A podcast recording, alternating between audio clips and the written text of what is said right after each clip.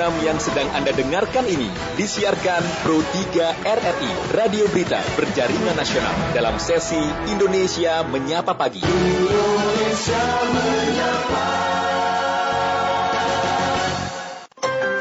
Dialog Layanan Kesehatan kerjasama Pro 3 RRI dengan Fakultas Kedokteran Universitas Indonesia. Dan seperti biasa kini kami ajak Anda untuk masuk dalam sesi dialog layanan kesehatan COVID-19 kerjasama dengan Fakultas Kedokteran Universitas Indonesia dan RRI. Adapun tema yang akan kami bahas di pagi hari ini yaitu peran orang tua dalam mengenali kelainan genitalia pada anak laki-laki.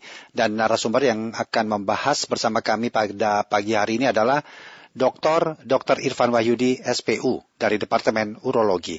Silakan nanti Anda kami undang untuk dapat berinteraksi di 021 352 3172, 021 384 4545, 021 386 6712, juga dapat melalui WhatsApp kami di 081 399 399 888. Segera kita mulai dialog layanan kesehatan COVID-19. Dr. Irfan, selamat pagi dok. Apa kabar?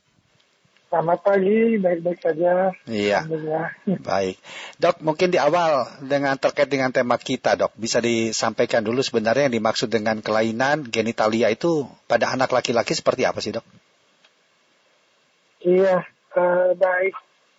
Ya kalau genitalia ini kan kalau pada laki-laki uh, bisa dilihat ya, diterlihat dan biasanya kalau sudah besar orang anaknya agak malu ya tapi kalau misalnya baru-baru awal mm-hmm. orang tuanya bisa membantu untuk mengenali kelainan. Yeah.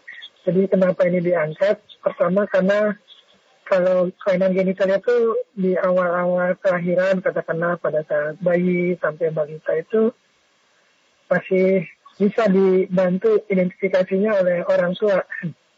Mm-hmm. Ya, kalau definisi genitalia sendiri pada laki-laki ya yang mudah dilihat dalam hal ini penis dan eh, skrotum beserta isinya ya.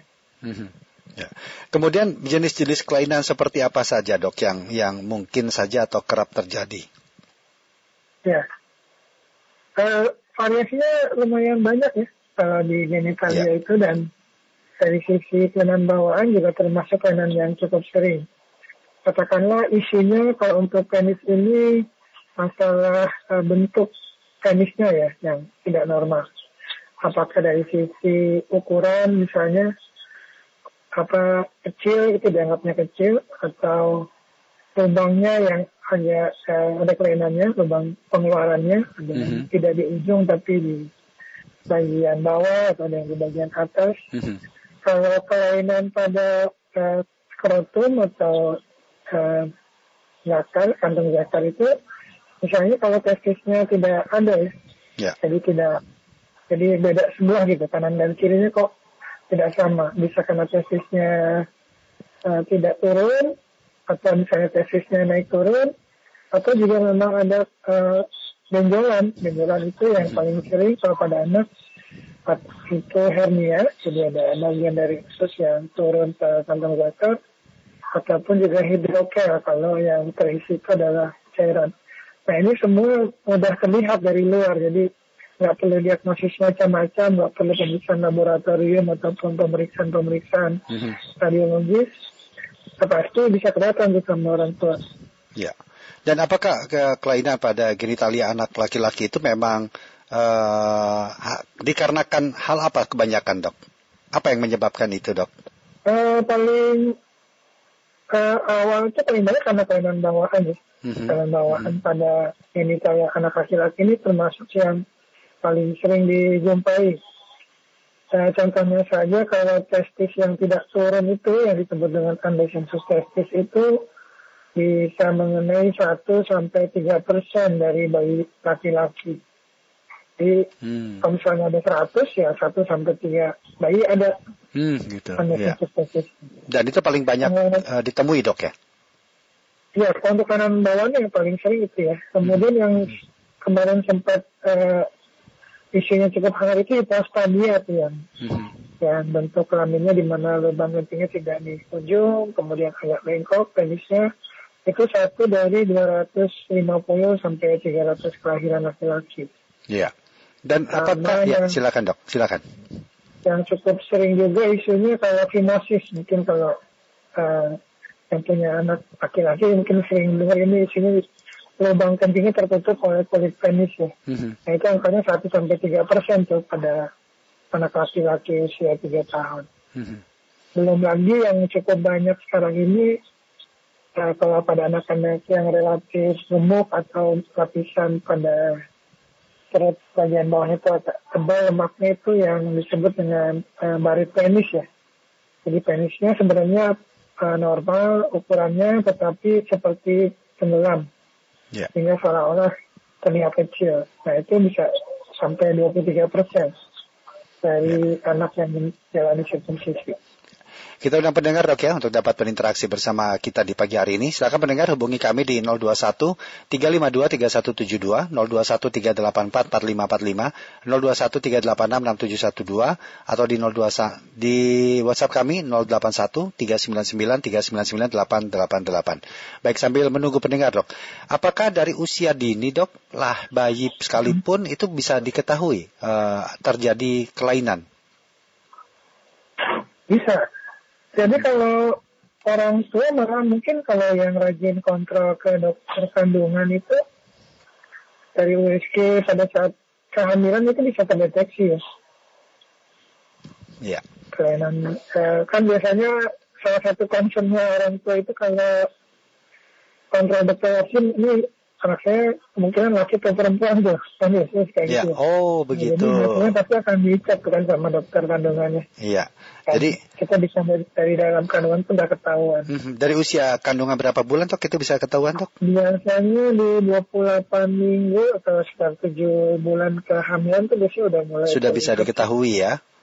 Iya. Baik. Baik dokter Ivan kita terima pendengar terlebih dahulu ya dok ya. Ada Pak Udin di Boyolali. Selamat pagi Pak Udin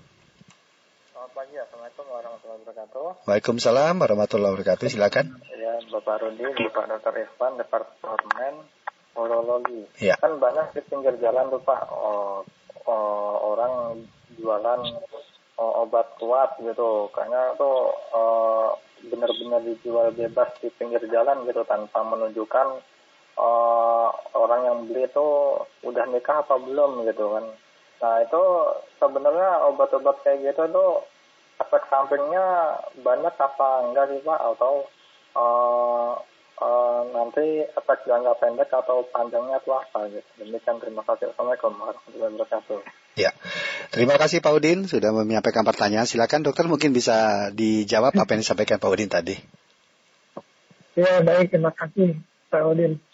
Ini agak sedikit menyimpang dari yang disampaikan ya, tapi ya. kalau untuk obat kuat ini kan regulasi dari di Indonesia kan kalau untuk obat-obatan itu termasuk yang harus terregistrasi ya hmm. di BP POM kalau untuk obat ya.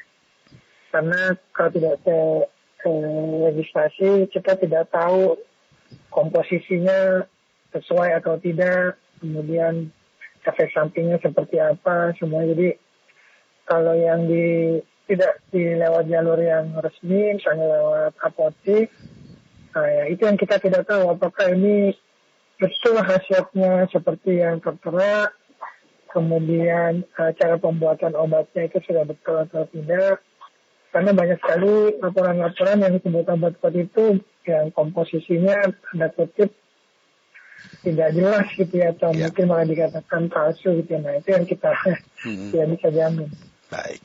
Berikutnya kita terima kembali dok ya. Pendengar ada Ibu Dinda di Bogor. Selamat pagi Bu Dinda. Selamat pagi Bung Rudi. Iya. Silakan Bu Dinda. Sehat ya. Salam sehat. Udah sarapan belum Bung Rudi? Sudah Ibu. Alhamdulillah. Udah berapa gelas kopi nih Bu? Wih kopi baru. Pagi dok. Baik. Silakan Bu. Pagi dokter. Iya. Selamat pagi. Iya, salam sehat ya dok ya. Ya, sama-sama Bu. Iya, hmm, genitalia. Dok, eh, sering atau pernah ya, eh, baik eh, apa, apa eh, keponakan ya, keponakan eh, waktu masih kecil-kecil gitu ya. Eh, saya suka lihat eh, apa namanya itunya beng, apa bengkok gitu ya dok agak hmm. jadi nggak lurus tapi bengkok begitu apakah ini termasuk uh, apa namanya genetalia tadi kelainan nah, gitu bu ya hmm. iya hmm. ada kelainan itu hmm. jadi ya. uh, kalau memang termasuk itu ada kelainan seperti itu uh, apa antisipasi baik untuk ya. medisnya terima kasih banyak dokter Bu terima Rudi. kasih terima kasih Bu Dinda ya Ya, pagi. salam sehat, salam tangguh, selamat pagi. Silakan, Dokter Irfan. Iya baik Bu Dinda, terima kasih atas pertanyaannya. Nah, kayak gini-gini kan memang hmm. uh, khas nih pertanyaan dari orang tua terhadap anaknya ya. Hmm. Uh, kalau salah satu yang disebutkan tadi yang penis bengkok itu, yaitu salah satu tanda kelainan yang perlu dikonfirmasi. Ada yang memang kelainan yang bengkok saja, penisnya itu kita di istilah medisnya disebutnya korde ya, yeah. atau persatura penis. Nah ini bisa satu kelainan yang sendiri, tetapi ada bagian dari kelainan yang lain. Contohnya kayak yang tadi hipospadia itu juga akan disertai dengan penis yang bengkok juga. Nah, Bu Dinda, jadi uh, kalau hipospadia itu selain penisnya bengkok, uh, lubang kencingnya itu tidak berada di ujung ya, jadi lebih ke bagian bawah. Mm-hmm. Sehingga kalau misalnya dia kritis itu uh, bisa membasahi celananya dan terpaksa dia mungkin mesti jongkok untuk berkemihnya. Uh, seperti itu. Jadi ada juga yang selain bengkok agak miring gitu. Jadi bisa miring ke sisi kiri atau sisi kanan gitu. Nah itu itu yang makanya uh, dari orang tua itu kalau misalnya memang ketemu kasus-kasus yang seperti itu segera dikonsultasikan ke dokter. Baik. Nah, dok sambil menunggu lagi pendengar lainnya, uh, hmm. ketika orang tua menyadari atau mungkin di di hasil USG uh, eh, tidak ada masalah, kemudian setelah lahir uh, untuk beberapa bulan menyadari itu langkah-langkah apa yang harus diperhatikan dan dikenali bahwa ada suatu kelainan untuk ditindaklanjuti untuk konsultasikan kepada dokter. Bagaimana? Dan paling mudah sih kita konsultasi ke dokter saja ya. Jadi mengkonfirmasi apakah yang kita anggap berbeda atau aneh ini memang sesuatu kanan yang perlu uh, koreksi atau paling tidak perlu pemantauan. Karena mungkin misalnya contohnya tadi kalau testis. Testis itu ada yang mengobservasinya kok uh, testisnya anak saya suka naik turun. Kadang-kadang ada di dalam kantong, kadang-kadang mm -hmm. hilang gitu naik ke atas. Nah, itu perlu nggak misalnya tindakan operatif atau ya tunggu aja gitu nah itu kan perlu konfirmasi ya paling mudah kan itu nanti bisa tanya ke dokter. Ya. Jika hal ini dibiarkan dok, apa yang terjadi dok? Nah kalau misalnya dibiarkan mungkin akan ada beberapa dampak-dampak. Misalnya kalau yang testis yang nggak turun, itu kalau lewat dari usia satu tahun itu akan bisa berdampak terhadap uh, perkembangan testisnya. Hmm. Sehingga nanti ke depannya uh, bisa pengaruh ke masalah kesuburan juga ya karena testis berkembang di lokasi yang tidak seharusnya uh, karena di reaktor itu dari kantong skrotum itu suhunya relatif lebih dingin daripada suhu badan.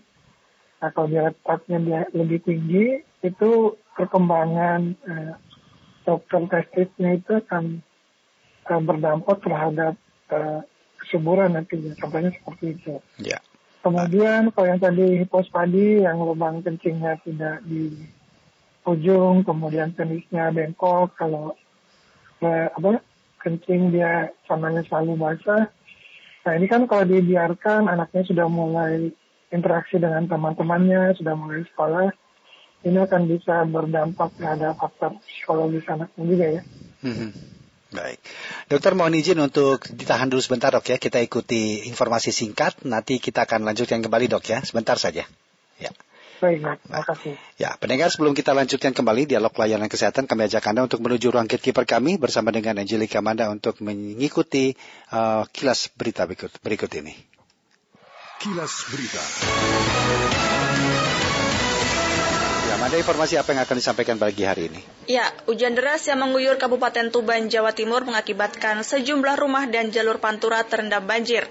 Banjir tersebut merupakan kiriman dari perbukitan Kapur Tuban dan tinggi muka air di jalur pantura sempat membuat arus lalu lintas di daerah tersebut tersendat. Informasi selengkapnya bisa Anda baca di rri.co.id. Ya, terima kasih Manda untuk informasi singkatnya. Kita lanjutkan kembali dialog layanan kesehatan COVID-19 masih dengan tema kita, peran orang tua dalam mengenali kelainan genitalia pada anak laki-laki.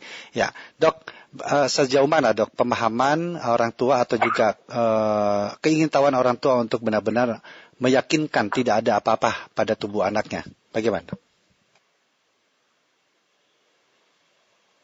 Halo, Dokter Irwan. Halo, Dokter Irwan.